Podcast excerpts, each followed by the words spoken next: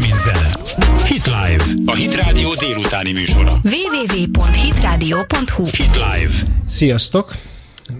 Ez itt a Hetek magazin a HitRádióban. Ezúttal kivételesen nem Morvai Péterrel, hanem Gavra Gábor vagyok, a Hetek lapszerkesztője, és e heti vendégünk pedig Szlazsánszki Ferenc, az ATV.hu főszerkesztője és a Hetek munkatársa. Szia Feri! Hello Gábor, köszöntöm a kedves hallgatókat is. Akivel a Hetek legutóbbi két számában megjelent két cikkéről fogunk beszélgetni. Az egyiket közösen írtuk, ez a Spéder ügyről szól, a másik pedig még a múlt héten jelent meg Feri tolláról egy rövid update-tel az e heti számban, ez pedig a Jobbikról szól. Mielőtt belevágnánk, röviden ismertetném, hogy mi van az e heti lapszámban. A címlapon természetesen a foci EB, illetve a foci EB-re készül a magyar válogatott, egészen konkrétan Gavra Zoltán és Z Balázs. Az említett két belpolitikai témájú cikken, tehát a Spéder ügyön és a Jobbikon belüli leszámoláson kívül szerepel még a hitrovatban a genderideológia és a popkultúra, a genderideológiai és a gyerek, illetve ifjúsági korosztálynak szóló populáris kultúra összefüggéseiről egy cikk. Van benne egy Muhammad Ali nekrológ, egy riport a közelmúltbeli romániai önkormányzati választásról, és egy nagyon érdekes cikk arról, hogy miért nem bombázták a szövetségesek a náci haláltáborokat a második világháború idején. Úgyhogy ezen a héten is ajánljuk nektek a Heteket tisztelettel. Most pedig megkezdjük a beszélgetésünket Ferivel. Ezen a héten, hát a hétnek a sláger témája az a Spéder ügy, és a Hetek lapzártája óta is elég érdekes fordulatok voltak a Spéder birodalomban.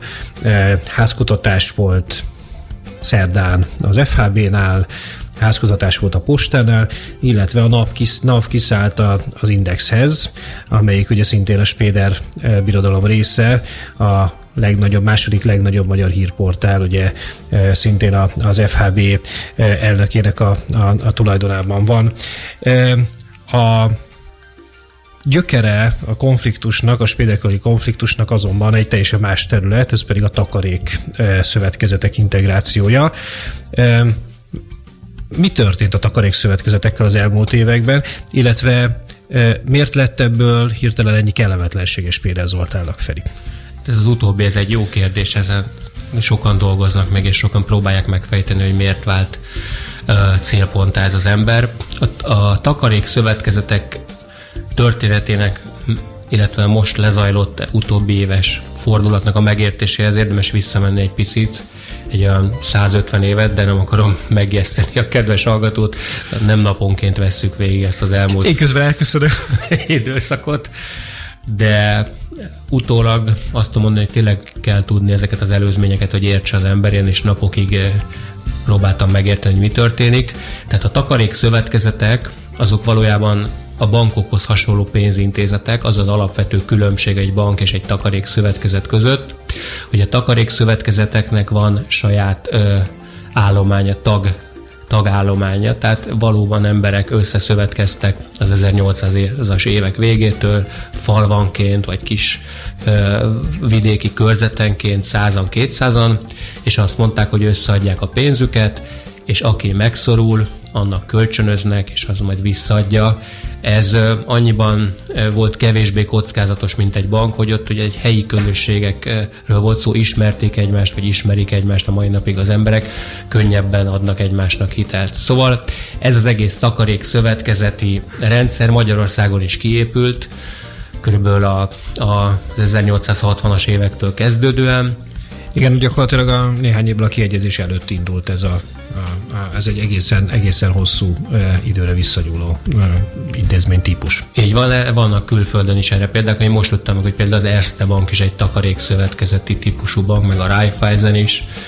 Szóval Magyarországon is kialakult ez, és ez a rendszer átvészelte a szocializmust is, velem egykorú hallgatók talán emlékeznek, volt egy szlogán, hogy útba esik jövetmenet a takarékszövetkezet, akkoriban ez volt a fő reklámszlogenjük. Lényeg az, hogy úgy kell elképzelni ezt a...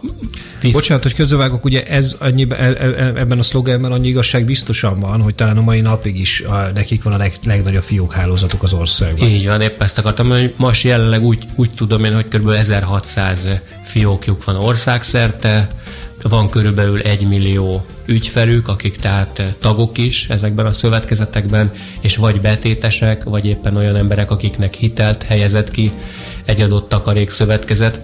És a 2013-as mérleg főösszeg a teljes takarékszövetkezeti szektorban az 2000 milliárd forint, tehát ha én jól értem, akkor ennyi pénz forog. Összességében ez az a pénz, ami vagy bent van a betétesek részéről, illetve ki van helyezve hitelként, tehát ez egy óriási mennyiségű pénz. És tehát itt jön be Spéder Zoltán szerepe.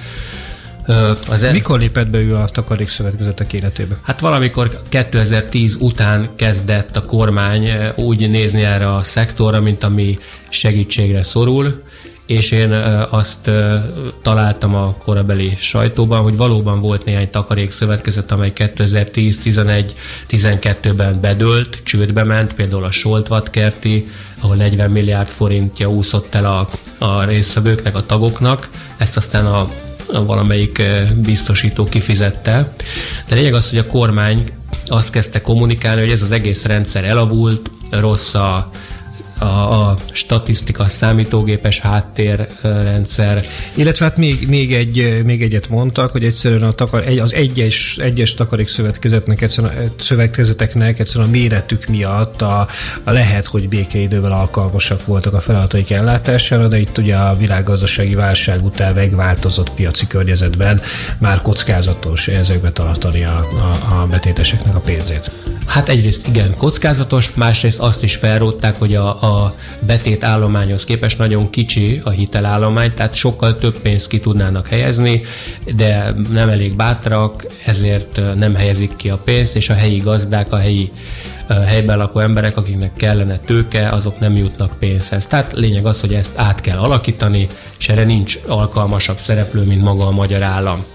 És így jött be a képbe Spéder Zoltán, ugyanis itt két fő szereplő van ebben az egész történetben. A takarékszövetkezeteknek van egy felügyeleti szervezet, az SHIS, illetve van egy közös bankjuk, a Takarékbank.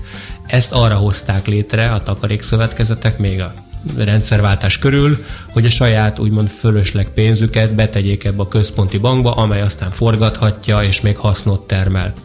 És az állami beavatkozásnak az volt nagyon röviden a lényege, hogy a Takarékbankban többséget szerzett az állam, és ebben szerepet játszott Spéder Zoltán, illetve a hozzákötődő cégek, és az SHIS-ben is átvették az irányítást, tehát gyakorlatilag államosították ezt az egész rendszert, amit hangsúlyozom, magánemberek raktak össze 150 év alatt a saját pénzükből, a saját megtakarításaikból. Világos, nagyon szépen köszönöm, akkor egy rövid szünet után folytatjuk a beszélgetést, odáig jutottunk el most, hogy hogyan lépett be Spéder Zoltán a takarékszövetkezetek életében. HitRádió, a jövő zenéje. Olvasd naponta a Bibliát, hallgass naponta a HitRádiót. HitRádió. HitRádió. www.hitradio.hu. Több mint zene.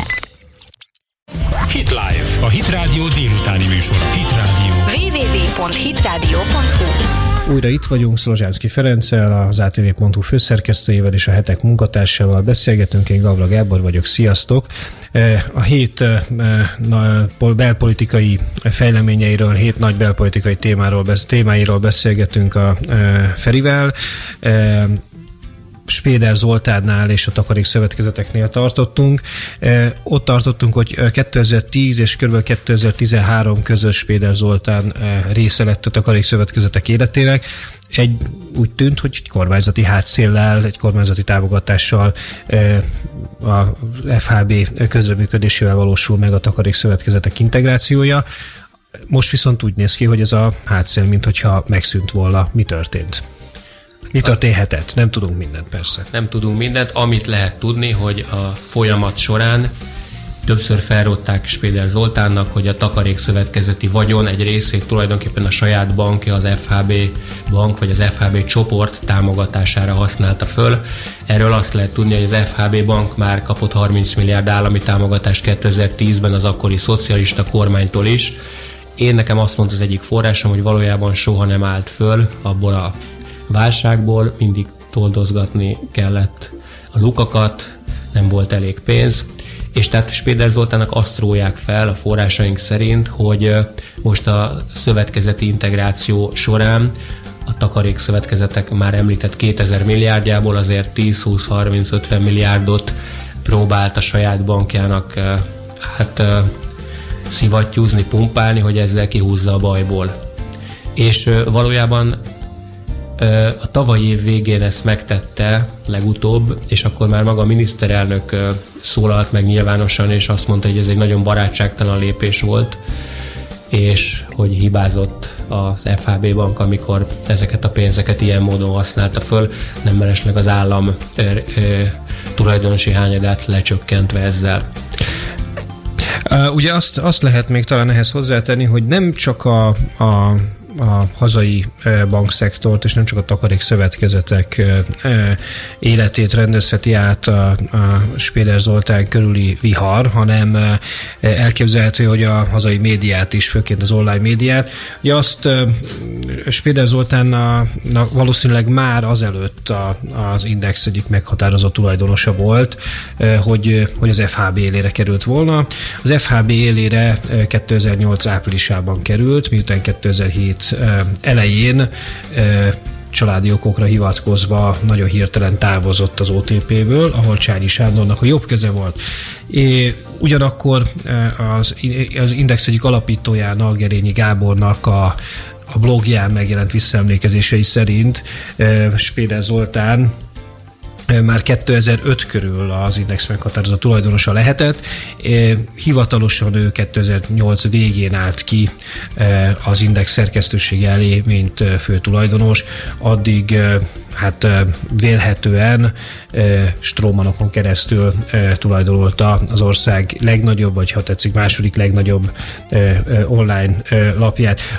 Az lenne a kérdésem még, Feri, hozzád, és akkor áttérünk utána a Jobbikra, hogy Spédernek most előnye vagy hátránya származhat-e abból, hogy média érdekeltségei is vannak a bankszektorbeli érdekeltségei kívül?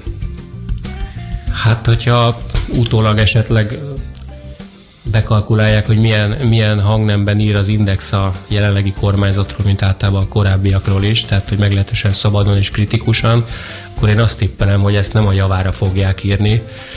Én hozzám olyan információ jutott el egyrészt Demján Sándor környezetéből, aki a Demján a takarékszövetkezetek egyik fő képviselője ebben a történetben. És ő opponálta egyébként így ezt van, a Spéder vezette integrációt végig. Igen. A forrásomnak azt a kérdést tettem fel, hogy vajon zavarhat-e például a miniszterelnököt, amikor oda csördített Spéder Zoltánnak az, hogy az Indexről, illetve a kormányával kapcsolatban kritikus és sokszor negatív. Azt mondta ez a forrás, hogy szerintem nem igazán érdekli az Orbán Viktort. Egy másik forrás viszont azt mondta, hogy lehet, hogy Orbán Viktort nem érdekli, de Habony Árpádot, aki egy kulcsszereplő Orbán Viktor mellett, és a médiapiacon is erős a jelenléte, őt zavarhatja. Uh-huh.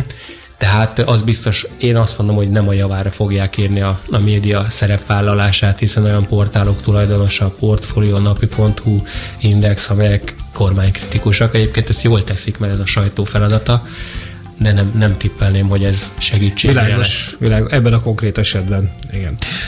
Térjünk át a Jobbikra, van még néhány percünk. Úgy néz ki, hogy lezajlott ez a kötélhúzás, visszabirkózás, leszámolás a Jobbikon belül, amiről több alkalommal írtál a Hetekben is, és az ATV.hu-n is az elmúlt időszakban. Hogy látod, sikerült Vona Gábornak konszolidálni a helyzetét? Erősítette ez mondjuk a Jobbiknak ugye a deklarációra az volt, hogy a Jobbik kormányzóképesebb erőként tűnjön fel. Kormányzóképesebbnek tűnik ma a Jobbik, mint a Vona Novák csörte előtt? Az én szememben nem tűnik kormányzó képesebbnek, mert akik Vona, illetve Novák Előd helyére bekerültek az elnökségbe, például Toroczkai László, őt semmivel nem tartom szalonképesebb figurának, mint Novák Elődöt. Az kétségtelen, hogy itt most könnyű dolgunk van, hogy lezajlott a menet, hiszen Novák Előd maga mondta, hogy őt politikailag kivégezte Vona Gábor, tehát ez akkor fogadjuk el, hogy így van. Tényleg így is lett, hiszen nem csak, hogy kizárták az elnökségből, de körülbelül egy héttel később kizárták a frakcióból, és belekényszerítették a parlamenti mandátumáról való lemondásba is, tehát gyakorlatilag a Novák Előd most egy egyszerű Jobbik tag, de lehet, hogy még a Jobbikból is kidobják. Úgyhogy ez egy óriási, egy drámai bukás, fordulat. Nováknak az volt az erőssége, hogy befolyással bírt a Kuruc Infóra, erre a hírhet neonáci portára, ami nem csak a politikai, párton kívüli politikai ellenfeleket tudta lejáratni és az őrületbe kergetni, de úgy hírlik, hogy a Jobbikon belül is riadalmat keltett, amikor valakinek megjelent egy sztoria azon a portálon. Most úgy tűnik, hogy ez az erő már nem volt elég ahhoz, hogy Novák Előd benn maradhasson a korábbi pozíciójában. Mi lehetett a változás? Miért szánhatta el magát Vona Gábor erre az ütközetre? Ugye van egy olyan elmélet, amely szerint azt várta meg, vagy azt kellett megvárni, hogy a Jobbiknak a hivatalos online, tehát a hivatalos portálja, az Alfahír az erősebb legyen, vagy befolyásosabb legyen, mint a Kuruc Info. Lehet, hogy más. Te mit tudsz? Hát erősebb nem lett az Alfahír a számok alapján. Mondjuk, ha 50 ezer... Hogyan most a Kuruc Info? Ha mondjuk volt a Kuruc Infónak 50 ezer napi olvasója, akkor az Alfahírnek 30-35 ezer, tehát utol nem érte, az oldal letöltésben messze, tehát 400-500 ezer oldal letöltés van a Kuruc Infón, az Alfahíren ott körülbelül 80 ezer, tehát ez így nem támasztja alá, de az kétségtelen, hogy Novák Előd volt az, aki folyamatosan a néppártosodás ellen kampányolt, nyíltan, burkoltan, meg maga a Kuruc Info is. Gondolom, úgy gondolta Vona Gábor, hogy most 2 évvel a választás előtt ezt le kell rendezni. Világos, világos. Hát úgy látszik, hogy régi számlákat törlesztenek a magyar politikai élet minden szegmensében. Nagyon köszönjük a figyelmeteket. Szlazsánszki Ferencnek nagyon köszönöm, hogy a vendégünk volt. További kellemes délután, kellemes estét kívánok nektek. Sziasztok! www.hitradio.hu HitRádió. Brit, ausztrál, amerikai és magyar keresztény zene 24 órában. HitRádió.